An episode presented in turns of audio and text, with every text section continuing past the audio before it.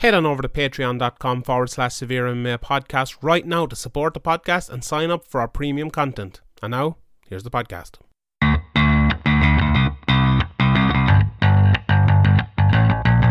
Graham McDonald is an idiot. Sean Sheehan of SevereMMA.com. He even has the audacity to call himself the quote unquote pod god. This is Severe MMA. Severe MMA. Severe MMA. Severe MMA. The Severe MMA podcast is finally here.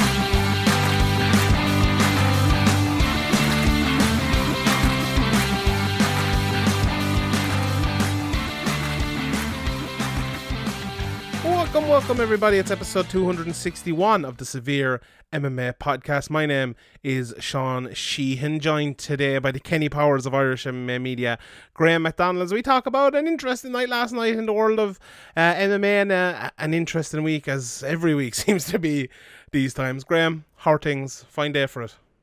Yeah, all good. Yeah, it's it's not as sunny um, today as I thought it was going to be, but uh, hopefully, hopefully the heat comes back because uh, there's nothing much else to do during uh, quarantine I feel or like lockdown. I feel like we've reached a stage where it's kind of a little bit uncomfortable to podcast. You know, it's it's just like a little bit too warm out, and you're just sitting here sweating in a in a in a leather chair for like an hour. But sure, we get over that too, Graham. Is it? we- we- I I know The sacrifices you make, Sean, for the for the for the, the fans, the people. talking on the front lines here, podcasting on the front lines. That's what we're doing here. The people, the people need this to keep them going. And actually, come to tomorrow now, people are kind of going to be going back to work a little bit and stuff. So hopefully, uh, good morning to everyone on Monday morning if you're listening to this, and uh, enjoy your uh, enjoy your first day back in work. But in Ireland, anyway, it seems to be there's like a little bit of life coming back to it. So you know, not too bad. Hopefully, there's a little bit of light at the uh, at the end of the tunnel. But sure, these things Yeah, happen. hopefully we won't see like a, a spike with with people going back to close to normality or previous normality. Yeah, well, we likely will at some stage. or Hopefully, we don't. But and hopefully, if we do, it's not too much, so we can kind of keep. You know, people are getting better at it, and we can keep it. Uh, keep the the harsh rolling, I suppose. Um. Before we get into all the fights and stuff, if uh, okay, if anyone doesn't want to hear like two or three minutes of me talking about the coronavirus, just forward on here because I know most people don't like it, but I, I have to do it. It- It's something that you can't not do. Uh, uh, I don't know if you watched uh, the Bundesliga uh, uh, during the week, but I obviously we have three UFC events now in the in the can, and we have a few Bundesliga games as well. The the other sport to come back. I know I'm sure there's something else, but you know the other major kind of sporting endeavor to come back, and there's like the difference between the adherence to the social distancing uh, in the Bundesliga and the Premier League is it's stark really. You know they have when they score goals they're not really well no I didn't see all the games but the couple of games I saw you know they're not jumping on top of each other they're you know they're giving each other the Yeah. elbows Apparently, one of the one of the teams did celebrate each goal. and Oh, really? They're not going to be punished, but the rest of the teams observed the, the protocol. Apparently, Mm-hmm. Yeah, and like on the sidelines and stuff, so everyone was wearing masks. They weren't putting them over their chins and everything like that. And they're like, and it's not me saying, oh, the UFC should be doing this. Like, it's the UFC saying the UFC should be doing this. The the New York Times released their protocol that was, I don't know, was it leaked or did they how they got it? But it was released anyway, and th- this is this is in their protocol. So it's not me making up these rules. It's the UFC making up the rules. Uh, so like, I think that's pretty clear. They're failing miserably on that. I think anyone who just doesn't blindly want to see fights coming back would would agree with that. But the one thing I'll I'll uh, I'll give to the UFC, or maybe not give them, but like the difference between like the UFC and what the Bundesliga are doing, and the the bad thing for the UFC in terms of it looks so much worse, or we see so much more of it. It's during the week, like the U- UFC fighters turn up, and you know we see them acting like idiots in the hotel. We see them getting their swabs in their nose. We see them weighing in. We see them doing interviews. Like we see the UFC fighters from the second they arrive till the second they fight. Like You know, I'm sure people watched Erling Haaland there the other day scoring a few goals. Did you see him the week before that? Man, you know, maybe you saw him on, on the TV arriving, or maybe you saw one clip of him training or something like that. But it's totally different. Like we, there's a microscope on the UFC and on MMA fights, just because of the nature of what it is. You know, just because it is, uh, you know, like you know, I, I was actually watching some Erling Haaland interviews there a few minutes ago, and he gets interviewed like you know probably before and after every match, or maybe maybe every time he scores, which is every match at this stage. But like you know, we we don't see Edson Barboza that much. You know, we don't see him. You know, we see him three or four times uh, a year, and if he is fighting this weekend, you're going to be interviewing him. You know, so there the UFC have that extra.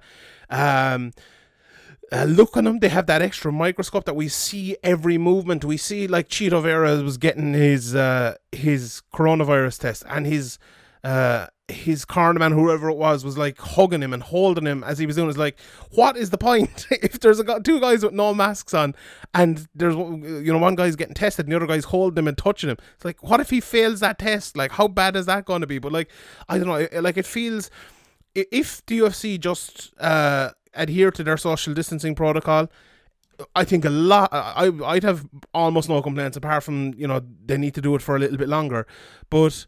Uh, the Bundesliga, I think, how we you know we talked about it a few weeks ago, how they m- might be able to show the way for us. They have in the sense of the, the game time. The rest of it, it's going to be different for the UFC. But what, like, what is your take being on it? If I know you watched a bit of the Bundesliga and stuff, what did you think? Yeah, well, I think there's probably you know more kind of eyes and more more regulation, more regulation around the the soccer, like the Bundesliga, and the Germans are like known to be efficient, and they probably put you know they probably put a bit more planning into it.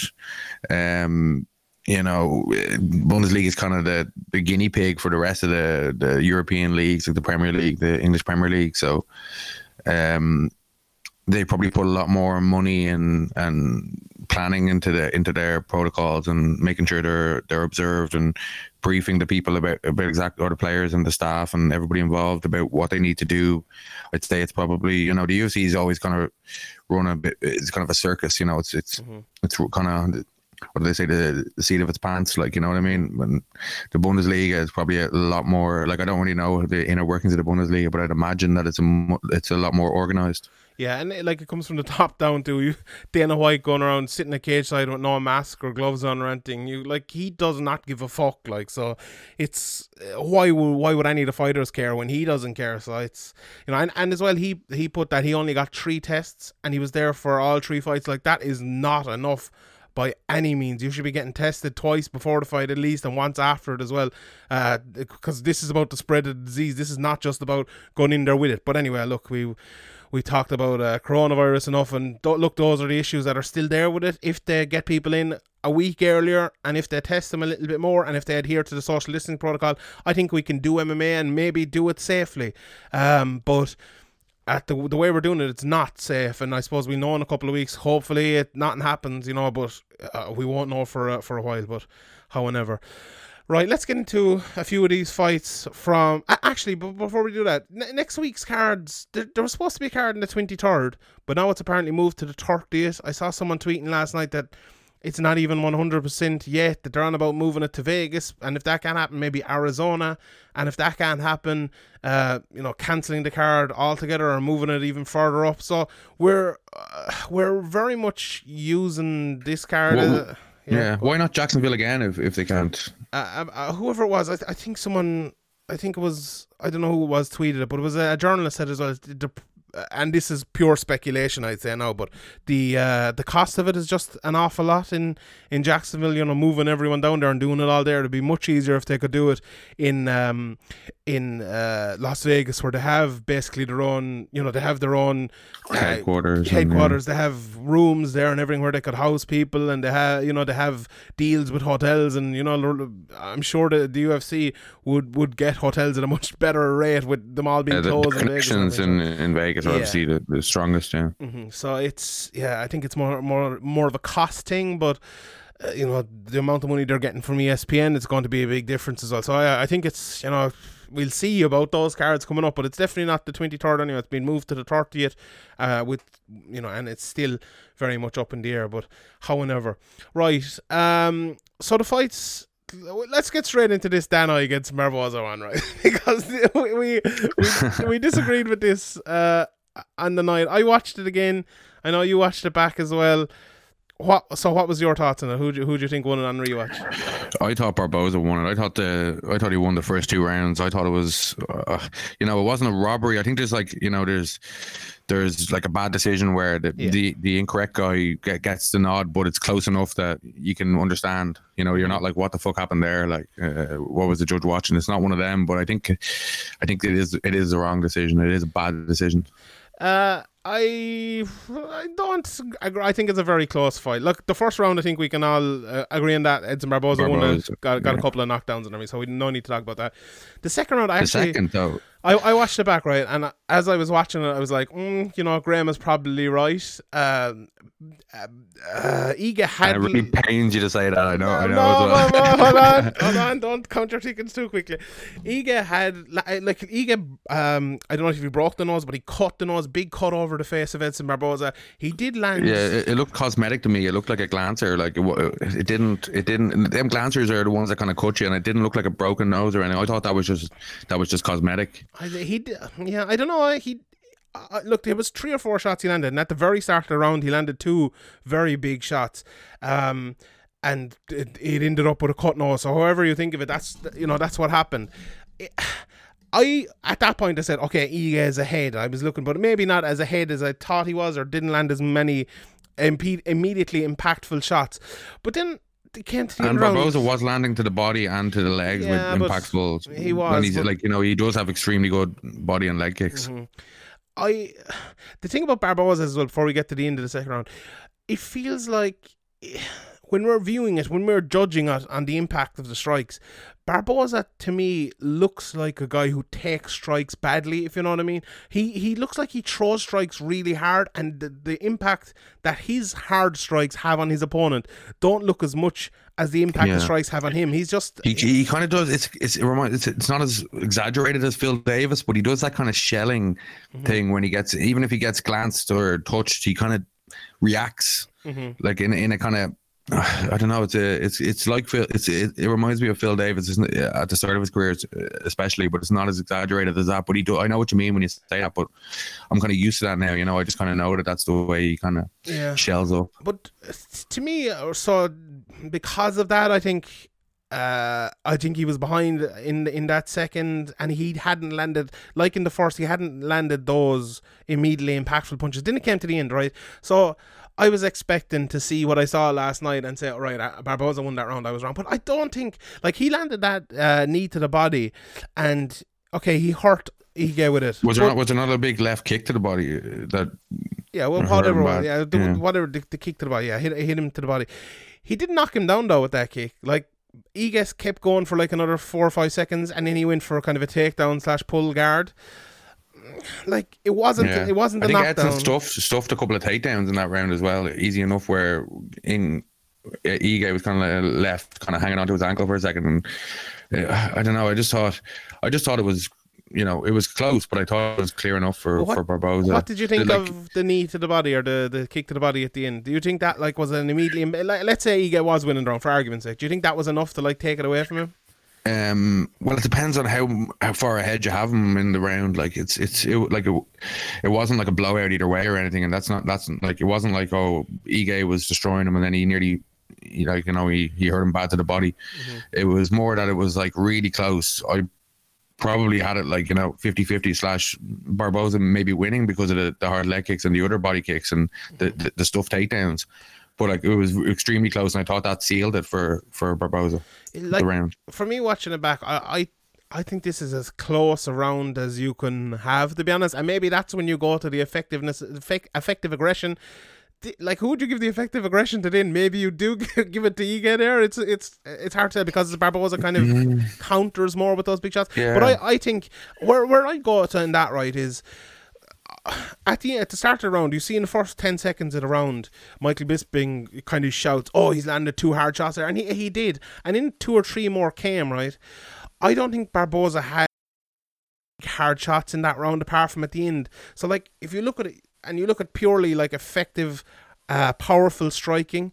Barboza had the one big shot at the end of the round, but Ige had three or four throughout the round. Like there's a tendency as well to I, forget know, I what think Barboza had more than that, had more than that throughout the round. I think it was it was very back and forth. Even like there was some mm, like I know leg kicks aren't as like you know they aren't as effective as like a, a big strike to the head, but Barboza was throwing some heavy leg kicks and some some working the body well, and uh, I just thought he was he was using more variation, and um, I thought that it was it was close. It was it was so close, and then that knee that clearly hurt uh, Ige.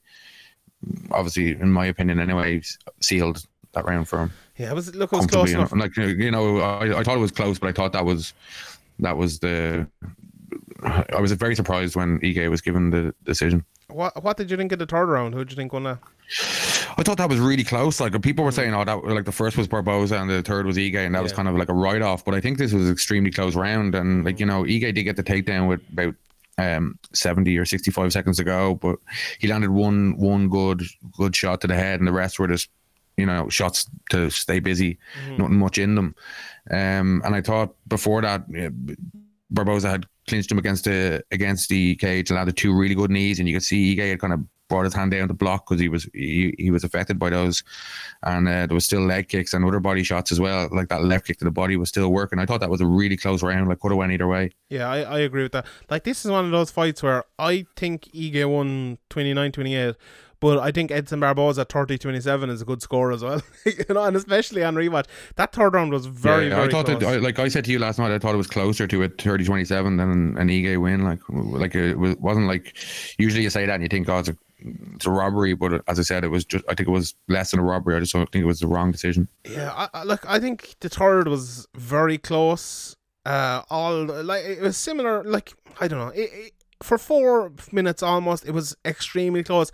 Maybe you'd have Barboza ahead a little bit if you were to score it then, but I think the impactfulness of that Ige takedown, you know, it was kind of a slam takedown, and he landed. But he didn't even pass guard. He got stuck in butterfly guard and just landed one decent. he landed one, elbow and he landed a couple of shots. Like it's in a close couple round. of, that's like you know, yeah, yeah. I think uh, like I can, I can, I have no argument with somebody like that's a round that I can, I can give either way. I was surprised that people were kind of writing it off as a, Yeah, oh, that's that's an true Ige as well. round and Barboza the first round. Yeah, and I kind of did that as well, and I pro- I was probably wrong. You know, did that was a round you could give to uh, to Barboza. Like I think, I- I think the third round you, I think you just about give it to Ige for that, but the second like the second round is so close. That's that's one of those Like, you rounds. know, I'm kind of more like for some reason I think mm-hmm. people if they think Barboza's winning the has won the first two rounds on a scorecard and there's a razor close round with a takedown at the end, they're probably going to go, okay, Ige gets that round, but Yeah. Barboza wins the fight in their head. Like mm-hmm. it's a natural thing. Like I, yeah, and I think this is. The, we'll talk about the Gadelha and Hill fight in a second because I think that's a great fight t- to look at in terms of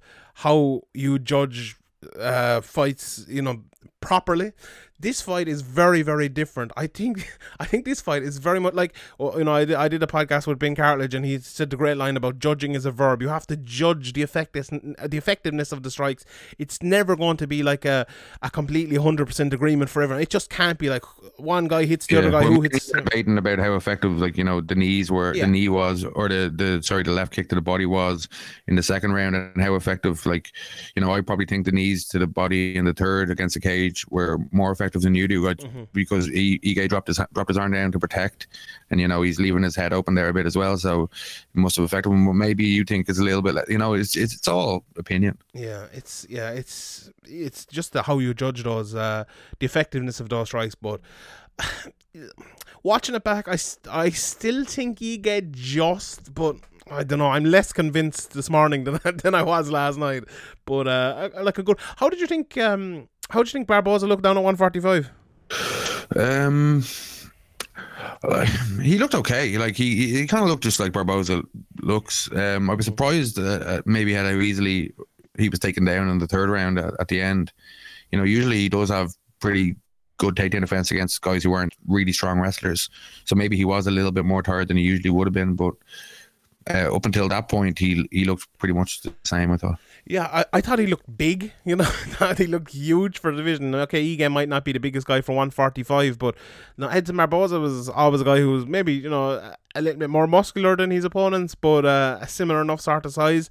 Um, the, the worry with me with Barboza is he he's he seems to be like the most powerful guy in the world who never knocks anyone out. you know, well, I know never. I know obviously never is uh never is. Well, I suppose his power is kind of in, in his most power is in his leg kicks and his body work rather than his his head his uh, head work. So maybe that's why he's not getting as many finishes. But you you, you would you, thinking about it now, you probably I would have expected him to have more finishes to the to the body. I think he had one or two to the legs very early on in his Yeah. his UFC career, but not in, not in a lot of years. I, I I was very worried about him and his ability to go three rounds. And even though he did get taken down late, I thought I thought he was okay. I think like Phil Daru is his uh, strength and conditioning coach. I've had him on the podcast before, and usually guys like that, when I hear them speak, or when friends of mine who know more about it than me hear him speak, they'd say like he's a bullshit or whatever. But that guy seems to be like really really smart, and all his fighters look really good. Like in Jacek went to him uh, after she was with that weird place with all the you know the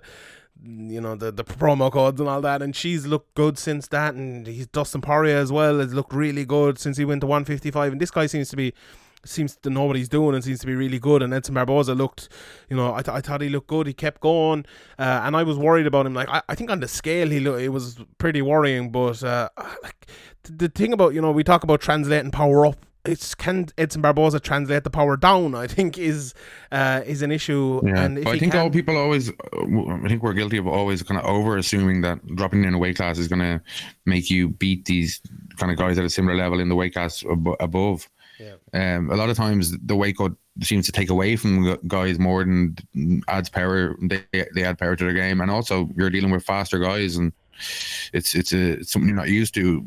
You know, there's a lot of variables. I think people kind of assume that oh, if you drop down, you're just going to have this size and strength and power advantage that isn't always there. Yeah, it very, very, very rarely works. But however, yeah, look, a good fight anyway. I think maybe we get caught up in the judging a little bit too much, but good performance from Barboza, good performance from Ige, and you know it's a sort of uh, it's a sort of back and forth fight that we uh, we like, and a lot of toughness and coming through it from from both guys. So a very good fight as well. We must uh, must mention that. Then the other kind of close judging fight was Claudia Gadelha versus Angela Hill. Your your girl Oh, Angela. You you scored it for Angela, first, did you? On, on first watch, uh, I actually had a f- few problems with my internet. I don't know why. My internet was just bad last yesterday, Mm-hmm. but um, I, I missed a bit of that fight. But I, I thought that from seeing ninety percent of the fight that Angela Hill was going to get the decision in a like could have went either way kind of kind of fight. But uh, seeing seeing it back the, the third round or seeing it back the the whole fight. Um, I think it's just Gadelha, but I don't think a scorecard for Angela Hill is, is terrible or anything. But I, I, I do think that Gadelha just just edged it. Like Angela Hill, she kind of um, um had that big moment. What was it? Middle of the second round, Second round, yeah, around there, yeah. Yeah, and that that obviously took the round for her. But the, the other two rounds, I thought she was the first round was, was clear enough for for Claudia, and the third round is kind of the one in dispute. Mm-hmm. Yeah, uh, yeah, I'd agree. I would agree with that. Like the first round, it was I, I thought it was just like different levels completely. Claudia Gadelha just too strong, pushing her against the, the cage. Just and it's not that she's bigger; it's just that I think she's stronger, has better technique, Yeah. way better technique against the It's a cage. similar story though in most of her fights, where the first round you can kind of nearly give to her, and then the third round you can nearly usually think is uh Yeah. maybe not. Although it was a bit different because it was the second. Like Cla- Claudia was doing similar things in the start to the second. Then Hill, I don't know what Hill hit her with. I don't know if it was a punch or it was an elbow or what, but she cut just below her eye, and it was a very awkward place. And it was like it was maybe 15 seconds after that where she knocked her down. I really think that cut completely changed his fight because. It was clear to me. I think Gadelha was kind of worrying about it, and she was kind of p- touching her eye a little bit, and then Hill uh, and yeah, Hill knocked her down. Uh, Claudia made a bit of a comeback late, but definitely Hill uh, Hill won that round.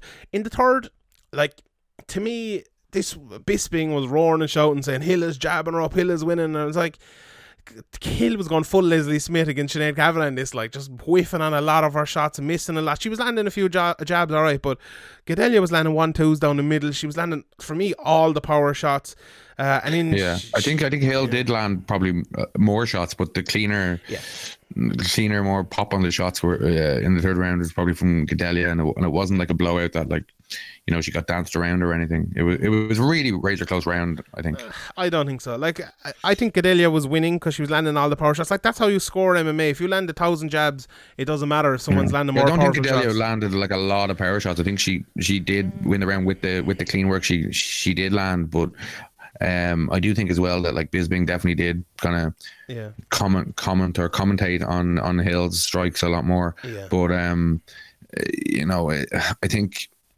I think like if if Hill had been given the, decision, I don't think it would have been a robbery. I just think it would have been wrong, the wrong decision. Mm, Yeah, I I don't. I wouldn't call it a robbery either, but I don't think it would have been a good decision. Like I think Gadelha was ahead, and then she landed that elbow late. You know, the one that kind of completely sealed it. Like the problem as well, I think with Angela Hill is it's very hard to look at someone like Angela Hill and be kind of unbiased if you're a fan because a lot of people they like her so much you know she's I like her so she's hilarious on Twitter and she's very funny and she a, a fan like we've been talking the last while about fans I think, uh, yeah, I, I agree with that. But I think uh, also people, a lot of people, when there is a, you know, for example, Barboza is cut up or G- Gadelha's eye is cut up, they they think that oh, they like if you're looking at the fight and you kind of missed a few seconds or you're not really Yeah. sure, you look at that and you you side with the person who's got the clean face rather than the person who's got the cosmetic damage, even though that isn't the, the rules. Yeah, uh, yeah, that's that's true as well. But like, the, and the underdog as well. There's a tendency to go for the underdog, and which which Hill was coming in here. But it's you know, Yeah, there's a huge there's a huge thing with that, especially with somebody who's like, you know, for years been at the, the top of a division or a champion, for example. We talk about it all the time, like, you know, Anderson Silva having rounds scored against him that he clearly won and yeah, Jon Jones. you know, yeah, Jon Jones and you know even McGregor Mendes, like you know, it, it, when you're at the top of the games, that people expect more from you, and it's a natural thing it's hard to it's hard to combat, I suppose. Yeah, I, I think in one way it was a, kind of a pity maybe for the division that Hill lost because Gadelha's been there, you know, and she's lost a few title fights, and uh, like, yeah, it's a bit stale. Yeah, Yeah, I don't think she's winning, or, or I don't think she's improving a lot. And I think Hill has improved an awful lot. You know, we've kind of been maybe a bit critical of her. Oh yeah, absolutely. Yeah, I- I think she- yeah. she's kind of getting to where people kind of said she was about five years ago. Agreed. Yeah, I agree with that. Yeah, that, that you said that perfectly. I I couldn't agree more. Yeah, she. And, and she wasn't there five years ago. Like some people, uh, you know, you know, when she got released and went to Invicta, I was like, that's that's a good place for her. She's she's very green and she needs to go there. And even when she came back, I don't think she she did it. But now she seems to. But uh, she's very old as well, and she's like in her mid to late thirties as well. And it's, it's unusual to see to see that. Um, but um, she's you know she's doing a good job, and I like I still think Hill has a bit of um she has a bit of a ceiling, but I, I was wrong before about her. And I might be wrong again, but a very very good display, and uh, you know it was probably the, the best display of her career. Would you say? I think it was by Yeah, I think definitely. I think this doesn't set her back. You know, obviously it goes down on the, the record as a as a, a loss, but I don't think it'll like you know set her back a lot. I think she'll get confidence from this and probably like you know maybe she would have went up a bit higher uh, like towards the title shot if she had a, gotten the decision but i don't think it'll it'll set her back too too far What did you think of this Song Yadong fight? A lot of people calling this a robbery as well. Another another close fight. Like I was I was kind of busy making dick jokes on Twitter, so I didn't watch it completely. But like I don't know, I felt like Yadong was just landing the harder Yeah, shots throughout. But I thought the first round um, song won, but I thought Vera edged the, the next two. But uh, um, I, I wasn't watching it scoring. You know what I mean? I'd have to watch it back again. I didn't watch it completely clearly, but uh, yeah. Well, look, it was there was a lot of close fights in this. I thought I- thought the judges got them all right. To be honest, now uh, maybe I'll go back and watch that. Mm. I didn't. Yadong I haven't. I haven't watched back the song Vera. Boy, I, I should have done it before this, but I didn't. Mm, yeah, I didn't either. So, big Fuck them. Uh, right, before we get to the couple of the, the other fights and especially the main card, on the undercard, uh, Rodrigo Nascimento got a nice uh, rear naked choke against Don'Tale Mayes. He looked, uh, I thought he looked good. Courtney Casey as well, lovely armbar there uh, against uh, Mara Romero Borella. Uh, Darren, what did you think of this I Darren just- Elkins yeah. fight? How did you score the Darren Elkins fight? Listen, He won the first round, didn't he? Even though he was, yeah, even though he was like there was blood coming out everywhere, I thought he actually won the first round, and uh, like it was, it was another really close one. Like I, I was surprised that uh, that it was. Um, I, I wasn't actually that surprised because of the cosmetic damage and because, you know, Elkins does kind of he, he does kind of maybe you kind of not similar to Barboza, but he just kind of reacts strangely sometimes when he's hit and makes it look worse than it is maybe.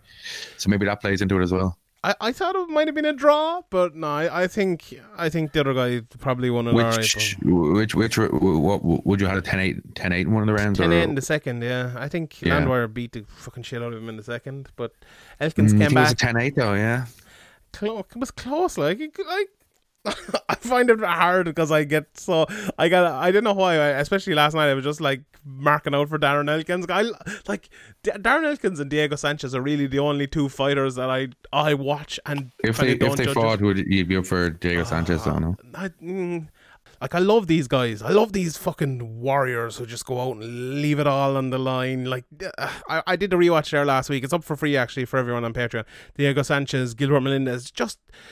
Okay, Diego kind of got boxed up for most of that fight, but he almost knocked Gilbert out as well, and he just like lays it out in the line. And, Like Max Was that Holloway and uppercut kinda nearly lifted him off his feet? Yeah, I like I love lads like this. How can you not appreciate him? You can have your Demetrius Johnsons, Jon Joneses, and you know Glover Teixeira putting on a fantastic display the last day, and Alexander Augustus, and all these great you know tacticians, McGregor and Khabib, and all. But like. MMA wouldn't be the same if we didn't have madmen going out fucking bleeding from the mouth and the nose and putting it all on the line and loving doing it, like getting a fucking the damage tattooed on your chest and going out there with la- these up and comers and going fucking toe over them for three rounds. And you Yeah, co- Korean oh, Zombies, another one as well. yeah, I lo- like I love these fucking fighters. I love them, and uh, like it's been a it's been a harrowing time for, for MMA, and I haven't really enjoyed much MMA recently, to be honest. But I, I, I seeing Darren Elkins like cheered me up. I, I love a bit of Darren Elkins. I just I enjoy it so much, and he could have won the fight. You know, this this Landwehr guy. uh, I don't know. I, think he's good, but I feel like I feel like maybe a lack of athleticism might go against him. We talked about Greg Hardy last week, and you know his athleticism will kind of take him places, I think, and he's just his ability to be that like millisecond away from uh from taking shots and things. I don't know. I feel like Landwehr. I, I think there's a bit of the maybe the Uriah Fabers about him. He looks a bit like Uriah Faber and stuff, but I feel like I feel like he might be a little bit away from being a top top fighter, but. I don't know. And Darren Elkins is a tough guy, and for him to go three rounds with Darren Elkins, uh, even though he was dominating, you know, large portions of it, is is you know a good thing as well. He has that fight in him, and you see him roaring and shouting like the big American in him. But what did you think of Landwehr? Yeah, um, the showboating and stuff I thought was was very risky. You know, it was Mm. uh, it was close, and he's doing all these things. I'm just like, mate, if you're if you're way out in front, fair enough. But I suppose it does show a confidence or, or in him in himself. But it's a big win for him. You know, it's by far the biggest win of his career. Uh, as you mentioned, Elkins is always game. You know, he's he's a tough guy to beat, even if you're all over him. He can come back like he did against uh, your boy uh, Mirsad Bektic. You know, he's he's always dangerous. So it's a, it's a very big win, but uh, I think maybe yeah, I think maybe he still has a a, a lot of rounding out to do. Yeah, I- yeah, I agree. I agree. Um, Giga Kiadze in against Irwin Rivera. Uh, Rivera is another one of these guys who just goes out there and he just threw bombs and he didn't take one fucking backward step in the whole fight against someone who's like Kila, uh, Kiga, what was it, Chikadze? Is that how you say? He looks like a real prospect. I think he's very good, and he's he's the sort of fighter I like as well. Though I must I must say, you know, this uh, kind of point fighting karate style, throwing big shots, switching stances, throwing rolling thunders and stuff. Like you, you know, you know, fighter is uh, is close to getting on Team Sheehan when I can see a rolling thunder coming. I just you could see it coming. Was it the end of the the second round? I think it was where he threw it. Um, I enjoyed this fight an awful lot as well. I think uh, I think Rivera he came in in short notice, and that's another thing as well that really shouldn't be happening in the middle of a fucking pandemic. Someone coming in short notice, but uh, however. I think he did a great job, and he'd probably go back down. I, I'd assume to one thirty five, or or maybe even well, maybe not one twenty five, but one thirty five, and um, uh, Chikadze will will go on here and probably face some of the best in the world. I would say over the next while. Were you impressed? As impressed with Chikadze as I was? Yeah, I think I think it was a it was a good performance and a good win, and um, you know, obviously in short notice, it's it's hard for the guy coming in on short notice, but it's also hard for you know you're you're preparing for one guy and it changes up, and um, it's it's not easy either. So yeah, I think uh, you know it it shows that he can he can adapt and kind of do it on the fly. Mm-hmm. Yeah, those knees as well by Chikadze were uh, were really good, and I- was very impressed with him. Uh, Kevin Holland in, he landed a couple of elbows uh, and a knee to the solar plexus and finished Yeah. uh, finished off. It was good as well, wasn't it? Very quick, Yeah, yeah, need to the solar plexus. Fucking hell, looks looks nasty. very nasty. What do you think of this Matt Brown fight? Um, I like. Has there ever been a Matt Brown fight that's fo- uh, flown under the radar as much as this one? I didn't even realize he was fighting, uh, you know, until we talked about it on the podcast last week. Then kind of forgot, and it was like, oh, here's Matt Brown. It was, it was odd that he was in this situation. Is Matt Brown the last fight of his contract or something? It was. I don't know. It was odd, but it was a typical Matt Brown fight again, wasn't it? A good blood and guts fight, and uh, uh, unfortunate in for him, but he performed both performed Yeah. with that. I think that the, the chin isn't really there for the style that Matt Brown likes to likes to bring anymore. You know, he he got in the clinch and landed a couple of his couple of his elbows, but you could see that when he was getting tagged, it, it was affecting him more than more than it would have in the past. And when you're what forty fights into your career and you're taking a lot of damage, it's, it's to be expected, I suppose. Yeah, and that big left hook. I, I have a soft spot for left hook KOs. I thought that was uh, was fantastic. A big, big shot, and uh, you know Brown went down, but uh, Baeza goes uh, goes on. And look, Matt Brown has retired a couple of times before, and this is the time in someone's career, as you said, the chin doesn't take it as much as it used. to. That's probably probably a good time for him to go, but. You know, a guy like Matt Brown is a guy who has fought and fought and fought throughout his whole life, inside and outside of the Yeah. cage. I think he tweeted, "I love this game. I'll be back" or something Yeah. as well. You know, I don't think he's even thinking about it, Yeah, retiring That's true. or fake retiring or Fake any retiring, any. Yeah. I was I, I was watching the. Uh, have you watched the Michael doc, uh, Michael what's his name Michael Jordan documentary? The I've watched. Uh, I think there's still two episodes to go. I've watched all but two episodes. Yeah, the two of them haven't come out come out yet, have they? Uh, They're tonight, I think, are they? Oh, is that yeah. all right? Yeah, he did some MMA retirement, didn't he? Gone away playing fucking baseball, and he comes back again. Looks like a spider. Yeah, yeah. but Anyway, Sure, they brushed over that kind of. There was a lot of rumors around why, and they brushed over it, and nothing to do with gambling or whatever. But, and they kind of brushed over the gambling. But I suppose they said it though. They mentioned that on the on the documentary. yeah, but yeah, but they didn't really go as into it as I, as I thought they would. Oh yeah, I Because it's been like know. a huge, huge. Well, I've re- I've heard about it on like different podcasts and Oh, read really? about it, and so people have been speculating. You know, because it is very strange to retire for twenty months or whatever it is. Like Hmm. go, Uh-huh. but obviously his father. Uh, I'll let people watch it. Yeah.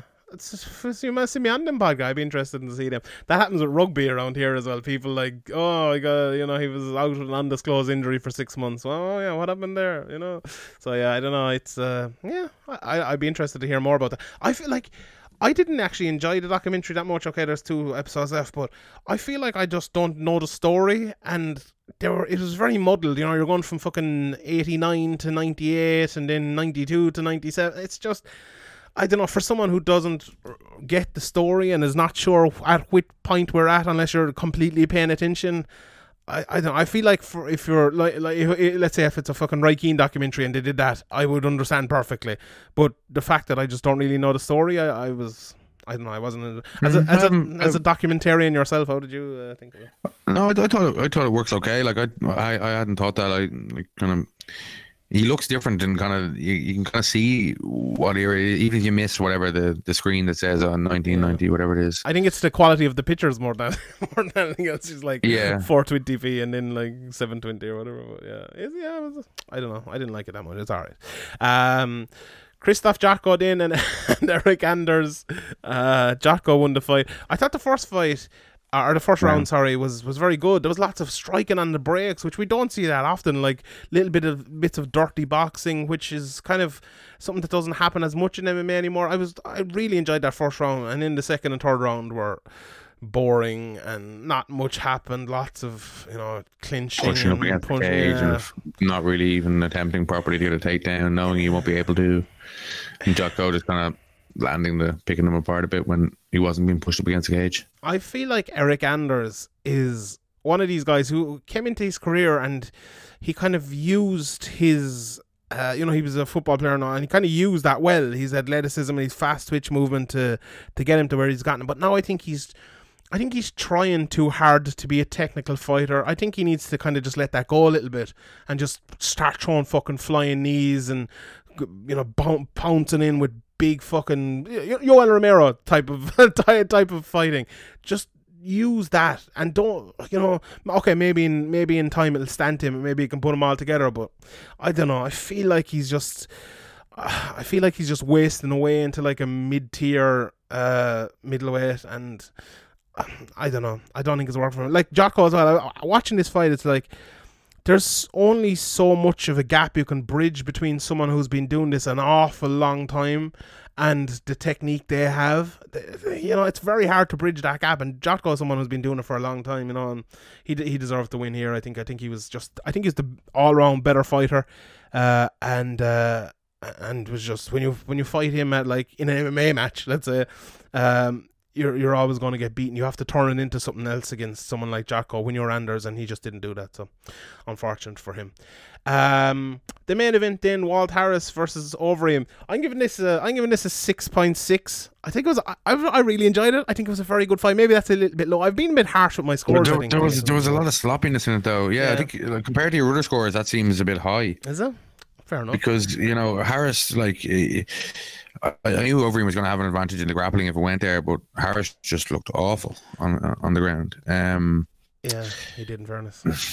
Yeah, I know he had a lot of shit going on and all that. oh, Like you know, all the promos and all showed that, and with his with his stepdaughter, and he's you know, it's hard to be focused, and he he weighed in a bit heavier than before, so maybe his, you know, and the, the whole lockdown coronavirus thing going on, maybe he couldn't concentrate on his Yeah. his training as much. Like nobody can really, but he had it going on, but his basic yeah, Overeem just destroyed him basically.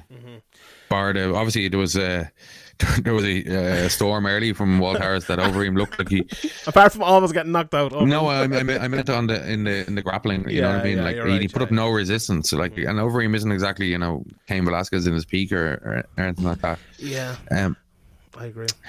I just think uh, obviously uh, I actually thought that Overeem was gonna gonna give up uh, when he when he was eating the onslaught, and he and I thought the ref could have stopped it as well. To be honest, uh, but uh, Overeem did kind of you know keep moving at the vital moments and did just enough to survive. And obviously uh, Harris seemed tired after that, and then the tide completely turned. And obviously it was a big head kick from from Overeem was kind of the beginning and the end.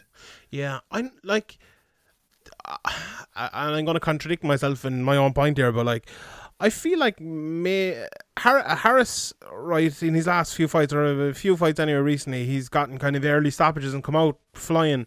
Um, Yeah, what ten seconds or twelve seconds in his Yeah. last fight. I I wonder did he do that again because of that preparation? Like I don't think I, I think Harris is a smart guy and I think he's you know he he trains uh he trains with smart guys as well.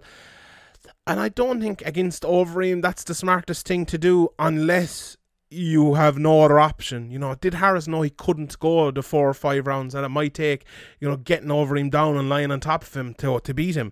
Like I, I think I think maybe that's the case where he just said, "Fuck this! Look, I'm throwing it all at him early, and if I win, I win. I lose, I lose." Like, and that's Or or when he drops him, he just thinks, uh, if I just swarm him here, Overeem's kind of prone to, to giving up a little bit. Um, you know, obviously he's Overeem's in the heavyweight division against some really top guys, and they're hitting very hard. And I'm, I'm like, you know, it's understandable, but um, that that could have been what Walt Harris was thinking, and obviously went went all out and didn't have the didn't have the cardio to like you know if that had went five rounds, he would have been in a heap.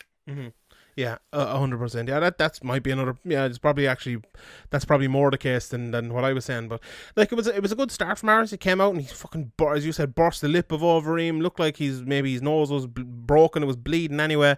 Almost finished it. Like I think Miragliotta did a good job, but watching it again there this morning, he, he definitely could have been stopped. Like he, hundred percent, if he'd stopped that fight, I don't think many people would have uh, argued with it. But I think Miragliotta did a fantastic job. I, Overeem, as you said, was moving all Yeah. the time. He gave him every chance, like uh, in fairness, like and Overeem did just about enough, in my opinion. Like if it had been stopped, I wouldn't have been like, oh, you, it's a terrible stoppage or anything, because he was eating some, you know, some big shots.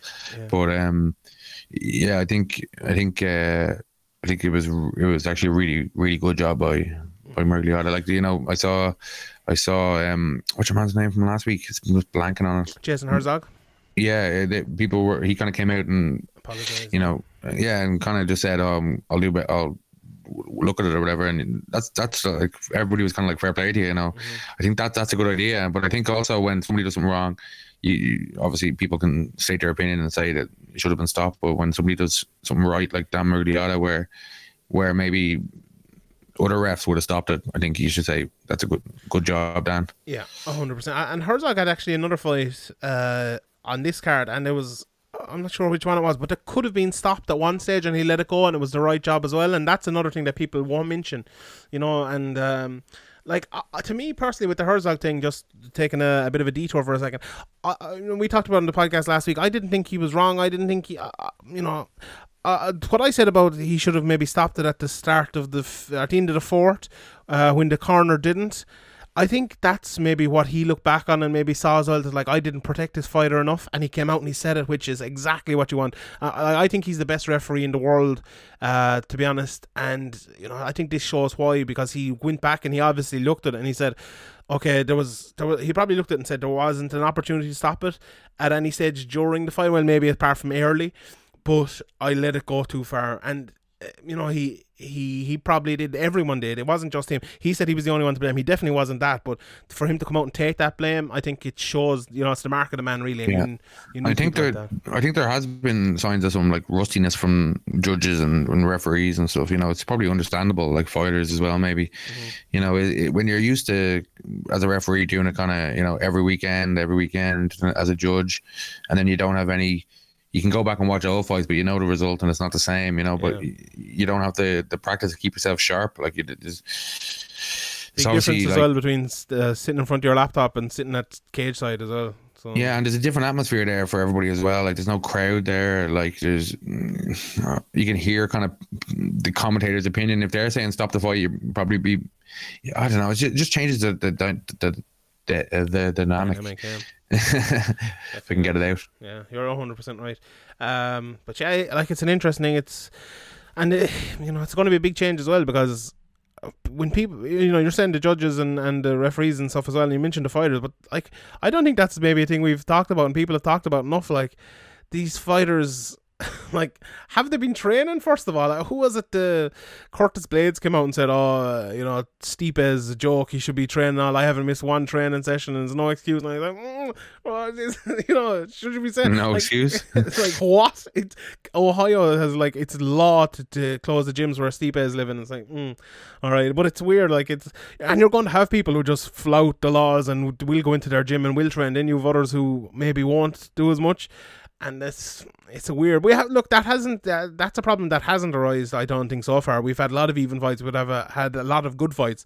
So uh, you know that's one thing i i feel like that hasn't happened. But uh, yeah, it's it's a it's a weird situation we found ourselves in. But just to finish up this uh, this Overeem fight anyway, uh, as I mentioned, Harris came out, smashed him, burst the lip. He landed that second shot that we were talking about again, but Overeem did a good job to uh, to survive it and kept going for those takedowns and single leg, single leg, single leg the whole time, and he survived. And then Overeem went full Khabib on him, was holding that arm underneath him and smashing him. In the second round, he came out then like I think Paul Felder said it in the commentaries, like, oh, uh, Harris is trying to take this round off, maybe trying to recover a little bit, and then boom, Overeem. Actually, Overeem, first of all, he kicked him in the ankle. If you watch maybe like 15, 20 seconds before, he kicked him in the ankle, kicked him low, and then he went up high, hit him with that head kick, maybe caught him a little bit unawares, uh, knocked him down, landed. That actually was the second shot there where Overeem landed as well after the head kick. That I think it was a left hand right down through the middle, uh, put uh, uh, Harris down, and then look, Dan Miragliotta gave Harris plenty of time as well. You can't say he just gave it over him. He gave Harris an opportunity to move, uh, and he didn't. And I thought it was a, I thought it was a good stoppage. Uh, I thought it was a little late the stoppage, if, uh, to be honest, but it wasn't anything egregious. Yeah, uh, I'll never complain when someone gives someone time. If it's something where Overeem is landing, you know, ten shots in ten seconds, fair enough. But he's kind of picking his shots, and how many how many shots like an Overeem wasn't throwing like you know it wasn't like these shots that are just thrown to the ref doesn't stand you up or j- just for show. They were big shots like landing. A lo- like I didn't count them, but there was a lot of unanswered punches just where Harris was kind of shelling up, and then at one point he actually wasn't even blocking the punches. He kind of his hand was just kind of floating there, his arm was kind of floating there, and I was I thought he was kind of you know looking for a way out, but then he started blocking again and or trying to block again. Yeah, I thought like it was probably a few shots late. The stoppage. Yeah, um, yeah, it was, it was close enough. I wouldn't I wouldn't give out about it anyway. Um, right, a couple of things here before we wrap shit up. Uh, Kevin Randleman, UFC Hall of Fame, GSP, UFC Hall of Fame. I think I, I think GSP was always going to be in the Hall of Fame. I don't think there's any debate about that. Kevin Randleman with the uh, the Pioneers wing, I think definitely as well. Like uh, obviously, maybe you saw some of these fights live. I don't think maybe I saw one or two, but I we weren't there for his prime, you know, and for pride and all. We would have been too young before our time. But watching the career retrospectives and seeing a lot of his fights and a lot of you know him against opponents and stuff. I got a real appreciation for what you know what an animal he was. He was a tough bastard, like uh, was always game to fight. And I think you know you former UFC heavyweight champion definitely deserving as well. What did you think of these two announcements? Well, uh, yeah, I think um, the UFC Hall of Fame doesn't really mean much to me. You know, uh, never really into Hall of Fames. I think yeah, me neither. maybe it's more of an American thing or North American thing. Mm-hmm. But um, if you're going to have it, I think both GSP and Randleman, you know, makes sense to put Randleman in the Pioneer wing. And Mm-hmm. having all these wings, though, I don't know. Like it, it just seems convoluted to me. But I don't know. These Hall of Fames are just don't mean much to me. Yeah. But uh, my lasting memory of Randleman probably is in the fight he lost, where just where he dropped Fedor on his head said, really yeah. explosively before being finished. But uh, it was just you know Fedor just being dropped on his head like that. It it it, it was like any other you know any other fighter probably would have been. You know, a couple of punches and he would have been out there. But Fedor was kind of a different beast back then, maybe more well rounded and uh, than than everybody else at the time. But uh, even though obviously he had some great achievements and won belts and all, that, that's my kind of last mem- memory of, of Randleman. Just the slam, not not the fact that he lost the fight or anything, just the dropping Fedor on his head really explosively at the start of that fight. Yeah, in and Pride. it's, it's kind of like, and, and uh, I suppose we would have been able to better tell this if we were there watching it at the time and being in it. But it's kind of like eh, eh, a little bit maybe like uh, Diaz beating McGregor. You know, it's like this guy that we think is unvin- invincible, and then this guy makes him look human, even just for a second. Well, I think like, though know. Fedor, like a lot of Fedor's fights, he'd be in trouble. You know, at some stage. yeah. and come back. It was kind of his. Yeah. I don't know. He'd always get like something bad would happen to him, and he'd come back Mm-hmm. and win. But even then, Um, when like when Overeem tapped him, like that was a big thing as well. Like you know, that was like Verd- Werdum, mean, what did I say? yeah. Over, yeah, Werdum. Over. Yeah, in Strike Force. Like when he triangled him, that was that was a big thing. Like it was still, even though you know it was maybe Yeah, coming. that was like you know he signed for Strike Force after the UFC had what was it? Apparently Dana or Frank or Lorenzo, one of them had said that they'd offered thirty million for six fights or five fights. I think it was five or six million a fight. Mm-hmm. Um, but dummy, as Dana White called him, wouldn't wouldn't agree to to no uh, co-promotion, so Yeah. he went to Strike Force, and um, then obviously you know Werdum had kind of been knocked out by by JDS. Uh, who was kind of an unknown at the time and gone off to kind of left the UFC. So it kind of it kind of really took the the invincibility shine that people had put around Fedor off him. And obviously you can kind of say, oh, people like ah, I got caught. It was you know yeah, but then class Bigfoot jiu-jitsu. Then Bigfoot beat the living snot out of him, like, and then obviously a middleweight knocked, him out, in the first round. Yeah. I was listening to a podcast the other day. Maybe Dave Meltzer, and they were talking about that Hendo knockout, and apparently people were giving out about that stoppage at the time. I, I don't remember that. The one honest, under the armpit, yeah, and knocked he face planted onto the ground. clean out. Nah, yeah, come like, on, what the fuck? uh, I think that was People like were just Fedor, like you know, people were like, ah, he lost that fight, but he didn't lose that fight because it was a cut and it doesn't count. So he's been Yeah. unbeaten in 25 years. yeah. It's like, all right, Yeah, I think that was like that was just at maybe pre-Twitter a little bit, or at the start of pre my Twitter maybe, but it was. yeah, I don't yeah. remember. But like you know, the kind of watching thing of like people who were watching the UFC, and then these people who were hardcore MMA fans would be like, ah, yeah, these guys are good. Andrei Arlovsky or wherever, Tim Sylvia is good, but uh, Fedor, like, Mm-hmm. you don't know this guy, but he's the best, and he kind of their guy. Like you know, for example, the Diaz brothers are now or whatever. People will defend him until the That's end. true. That is very true. That's very true. Right. Uh, what did you think of UFC two four nine? Got seven hundred thousand pay per view buys, which is. Who said that? Like, uh, Uh, mm. I think a few people have said. I think it is true. All right. It wasn't. Is it, are we talking the same kind of the equivalent, the old equivalent, like we were talking last pay per view no, number pay per view, or are we talking actually seven hundred thousand people on ESPN plus buying this pay per view? No, wh- what What do you mean by that? Or-? You know, remember when they, g- they were given numbers before for pay per views? For example, the the Cerrone uh, McGregor one, Yeah. they were saying as the old equivalent of Oh yeah. many buys. no, no. or Yeah, yeah. No, this was seven hundred thousand buys apparently. Yeah. So Mm, that you're skeptical, I see. Yeah, I, I- yeah, I'm skeptical just because people know how to stream, and if you have to go to all that effort, it's just easier just to stream it. Like, The, yeah, there's no other sport on on fairness, and it was yeah, uh, it's true, it's true. like But seven hundred thousand is like, if that's true, that's huge. It's massive, yeah. It's but like this is probably their most Like outside of outside of like even Jones, I don't think he can do that anymore on ESPN. No, no, this is like their one. Their, probably their most successful pay per view of all time. If you take everything like take everything into account. You don't have a huge star like McGregor, uh, or you don't have this unbeaten guy like Jones. Okay, you have Gaethje and Ferguson, two fantastic well, fighters I, I, who I we think, think like, are brilliant, know, but 2.6 million and yeah but like this is completely un- well maybe not completely unexpected like but you know boredom is a fantastic seller you know boredom is yeah. probably the, the second biggest draw in the UFC right now so it's uh do you I think like do you think you can put it down to like you know uh, any kind of like Tony Ferguson is a draw or no. or you think it's purely people are bored at home and that's the only reason why he did an extra yeah. 400,000 pay per views. I, I, can't see anything else to be honest. Like, there's some very good fighters. in Ngannou, fantastic fighter. Gaethje and Ferguson.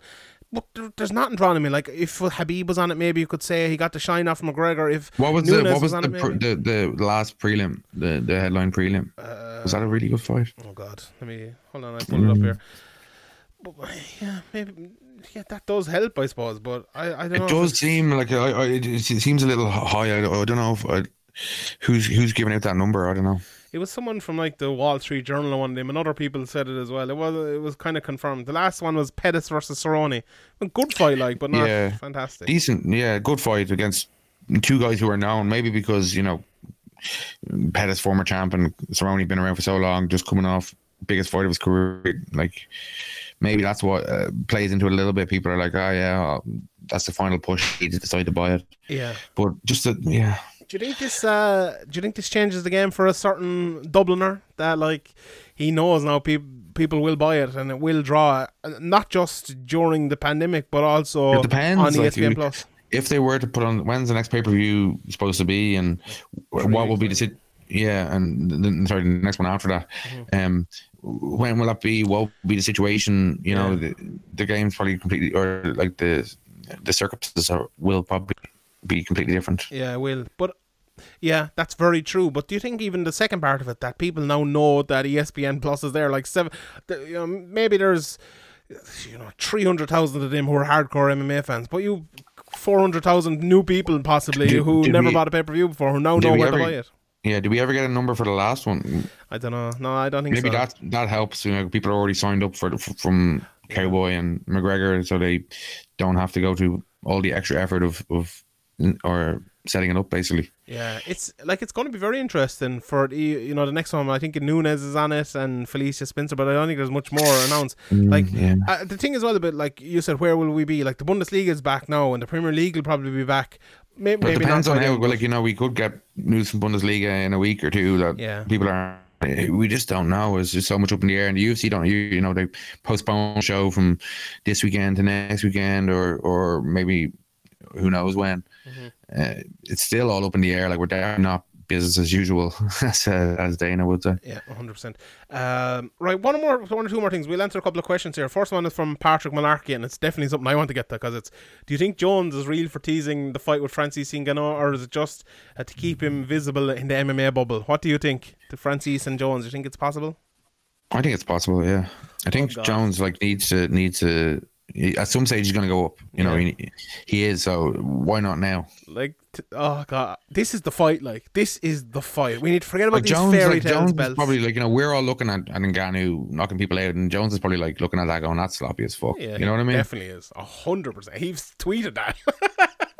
But I don't think that's bravado. I think it's it is. Yeah, it's, it's what he sees. You yeah, know, a hundred like for example, like when like somebody watches, for example, you know, Tony we, we might think, yeah, Tony Ferguson. Other people might think that's high level, and then other fighters at the high level might be looking at that, just seeing holes everywhere. You know, that's what mm-hmm. somebody like Jones would be thinking, in my opinion. yeah, a hundred percent. I- Like, So I don't think he's afraid. I don't think he's like, oh, I'm afraid of that guy. yeah, someone asked Dana White about making the fight as well last night, and he said he didn't say it wouldn't happen, but he said like, oh, you know, it's people talk on Twitter, but actually doing it is a bigger issue, which is pro- actually pretty. Well, I think Jones would want to be handsomely, handsomely paid as well. yeah, obviously. and he's probably not going to be, so that's probably not going to happen. But God, like I, I don't know. Uh, do you do an interim title at heavyweight for that with Stipe still out? Like, uh, what? so many interim titles. I don't know. I, I, yeah, it'd be grand. It'd be grand. The problem is as well though, like Tony Ferguson lost his 12 fight winning streak and interim title. Max Holloway lost his big winning streak and an interim title. Like, do you want to lose Jones's winning streak possibly on an interim title? Like, you know, I'd probably pick him to beat Francis, but he could lose. There's uh, against Francis. There's always the there's always the the possibility of losing, but. I just really want to see that fight. That's like, there's no other fight But in the world this corona, coronavirus thing, like, obviously people after like nine months or ten months or a year start fans start saying, "Oh, you need to strip this champion. He hasn't fought. Whatever the reason is, various reasons." But this coronavirus probably gives people an extra bit of Yeah. leeway, an extra few months, like Yeah. before people will start getting getting antsy about, you know, you need to defend or vacate. Yeah, Stipe's issue is he was out injured for a while. It was he had a problem with his eye. Then he's now back fit, I believe, but now he can't train, and he's a first responder as well, working on in uh, working as a fireman. So it's he's in a very difficult situation. I think the interim title at heavyweight probably is the right decision to make. But someone, oh, so Paul Brown said it to me there this morning or yesterday. Do you think there's anything in Jon Jones? Going up the heavyweight to take the Francis Ngannou fight, maybe for a, an interim title, just to do one over in DC, to put like DC out of that mix. Like, Yeah, yeah, I wouldn't be surprised if that was I thinking. You know, he does like to fuck with people. Like he, he definitely takes enjoyment in that in messing around. Like you know, for years he'd I don't know if he still does, but he'd put up things on Instagram or Facebook or Twitter and delete them. So you had to be following him or you miss it. Like he likes fucking around and mm-hmm. messing with people. We saw the the back and forth for years with him and Daniel Cormier, all their still their pussy and you know, pretending he can't hear him and all, all all the stuff. Like he's he, he does he does enjoy winding people up. Like so, I, mm-hmm. I would be surprised at all if that was that was a part of his motivation for, for kind of finally. Well, like he talked about he talked about going to heavyweight earlier in his career and then kind of stopped talking about it. And now this is kind of the first talk of it again in years. Yeah, it's yeah, it's it's an odd one, but I don't know. With Jon Jones, he's talked about it a lot. Will he ever actually do it? I don't know. It's it's tough to know. Uh, David Fleming asks, "What did you think of um, the UFC using Walt Harris's daughter's tragic passing as a narrative for the fight?" A lot of people I saw him giving out about this, and I, like I wouldn't disagree with him per se.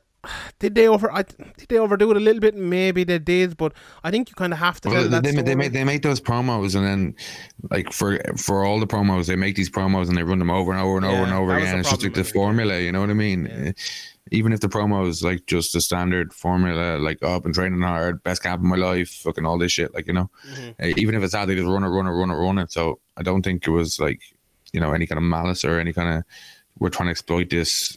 Keep running keep running. I think they just run these pa- these promos always, always, over and over again.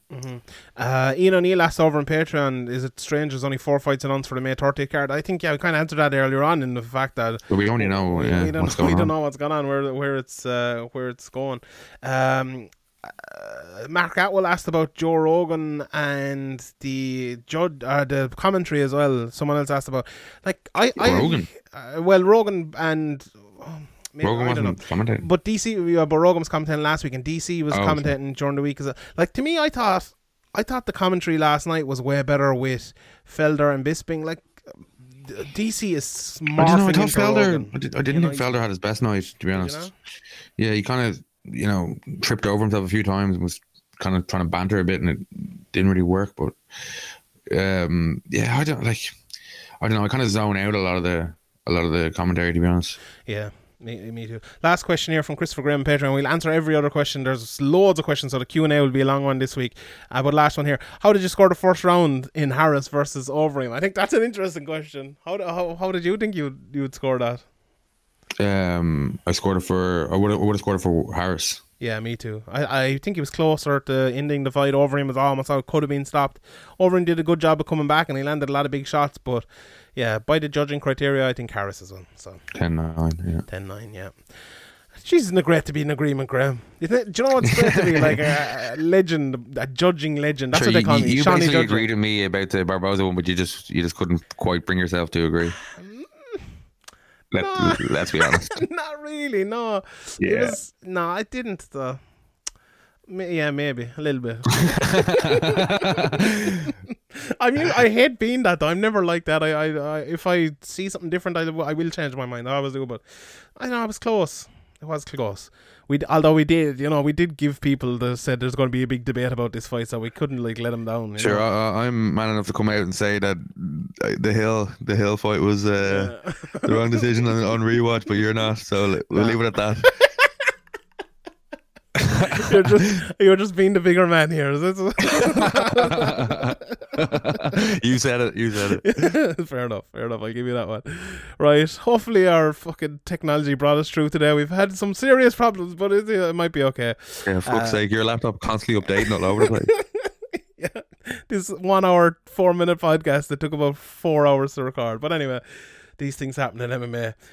Right, that's it. Thanks everybody for listening. Sign up Patreon, patreon.com forward slash severe MMA podcast, or what is it? SevereMMA.com forward slash points. Cost the price of a pint a month.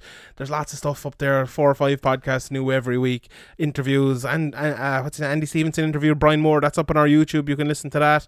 Uh, I interviewed Douglas Lima there last week as well. That's up. You can listen to that. YouTube. What is it? Severe Art on YouTube as well. So uh, uh, subscribe there. Actually, even if you're not signing up this Patreon, something will cost you absolutely nothing. Go over to SoundCloud. Even if you listen somewhere else, uh, we're we're nearly at like a thousand subscribers on SoundCloud, which is not even like close to our numbers. And SoundCloud is very important for us. So if you're on SoundCloud, try to get us to a, a thousand subscribers there, because that will be uh, that'll be big for us, and we Yeah. can we can move it forward. even in, so- even if you even if you can if you're if, for example if you use iTunes to listen to your podcast Mm-hmm. you can you follow us and whatever like us on Spotify or all the other apps that you use as well even if you don't use that to, to listen to us Mm-hmm. might get you know further up the charts and get more people's um eyes on it and get them listening to it Indeed, and it's uh, it's a different time as well because a lot of people listen to going to work, and now there's a lot of people not going to work. So it's uh, you know it's uh, it's a difficult time for the podcasters out there. Pray hashtag pray for pods. But anyway, right, that is Graham. What are you going to be up to for the week? Sitting inside doing nothing. well hopefully the weather will, will pick up and uh, we can have some barbecues and Mm. you know uh, this heat wave they were talking about doesn't doesn't seem to be appearing but you know you can never believe the How's the your. You sunburn? My sunburn is um yeah, it's okay. It looks more like a tan now than a sunburn. Yeah, I'm lovely and tan. I'm beautifully brown here now, so it's very good. Great. It's obviously a farmer's tan though. Let's Yeah, it is. let's make yeah. no mistakes. is yours is surely a farmer's tan as well, is it? Yeah, it is. Yeah, of course. The only farm you would ever see around Dublin. Right. God, actually, how big is? I've never seen. Is there towns like outside of Dublin city? Like in? Is there like rural towns in Dublin? Um, mm, n- not like similar to like, like to the actual country. Yeah. Here, I have a No. question. I have a question for you. Right here, I'm going to do a quiz for a Dublin person. Can you name a town in Limerick? Limerick City. No, that's a city. A That's town. a city. Yeah. Um. Oof. No. Can you name a town in Tipperary? No. Can you name a town in Clare? Mm. I was somewhere before, but I can't remember the name now. Fuck's sake! You could surely- Westport is that in Clare? No, that's in Mayo. Oh, fuck's sake. this is fun. I'm glad I did it. You could surely name a town in Kerry, can you? Uh, yeah, a few like uh, Ramor. Uh, What? Ramor, where my my grandmother's from. R- Rathmore, is it? Ramor. Ram- I don't know that. It's no. different. Yeah, it's Alright. small enough. Okay, fair enough. Right. You can't even name the town I'm from. Bad farm. Never liked you. No, uh, sure. Why would I need to know that? Dickhead. Never liked you. Just a bunch of bogheads in the field. That's the most Dublin. We should. We need to build a wall. Keep the fucking Rona in Dublin. That's what we need to do. The rest of the country be grand only for you fucking pollute. Sure, you can't stop making trips up here to Dublin. I know what you're I talking fucking can now. You you wouldn't be allowed through the wall. oh, you're like the fucking wildlings up there in Dublin. Fucking. Oh, Jesus Almighty. It's this. That's the best thing actually about the Rona. I don't have to go to fucking Dublin. Actually, um. Um, the Belfast card with Rhys McKee fighting for the title would have been last week. James Gallagher versus um, Cal Ellenor, and over in London would have been on Saturday as well. So unfortunate, but anyway, right. That's it, Graham. Thank you very much for joining me. Crazy, crazy. What you could have had. I It need this. indeed. Here's a look at what you could have won. Remember that in Bullseye? do, you, you surely watch Bullseye back in the day, did Do, you? do you know that REM song "Country Feedback"? No, I don't. I'm not a fucking prick. Uh, No, REM are REM overrated. class, Overrated. class. Them and Class. what's that? What's that? Money fuck's name? Uh, Morrissey. Morrissey. Yeah. Oh, fuck's Legend. Rubbish. Irish blood, English heart. Go ahead, Morrissey. Get Buffy Egan on you. He'll fucking kill Spit you. on the name Oliver Cromwell. Did he? Oh, fair play then, so we'll take it back. right. Uh, that's in the song Irish Blood English Heart. Oh, was it? Oh, that's good. I'm, that used to be on like listen to the lyrics. I used to be on FIFA back in the day or something, didn't I? I think yeah. I No, I don't think was so. it not on FIFA? No, maybe not. Right, we're No, just remember the PFAB Butchered song too by by Blur. By it's like a two minute song that played in the menu constantly, constantly, constantly. Did one I of the games. remember that? No. Fucking hell. Do you ever go into like Tesco and they play? Or is it Tesco? Or it, I think it's Tesco. They play like covers of songs, and it's like it's really it's or is it Dunnes or so? no? It's Dunnes. I think is it? I don't know. Doesn't matter. Right, we're just rambling. Thanks everyone for listening. Uh, all that's left to do is give the inspirational quote of the week. It is never too late to be what you might have been. We'll see you next Tuesday or Sunday or Monday or whatever it is.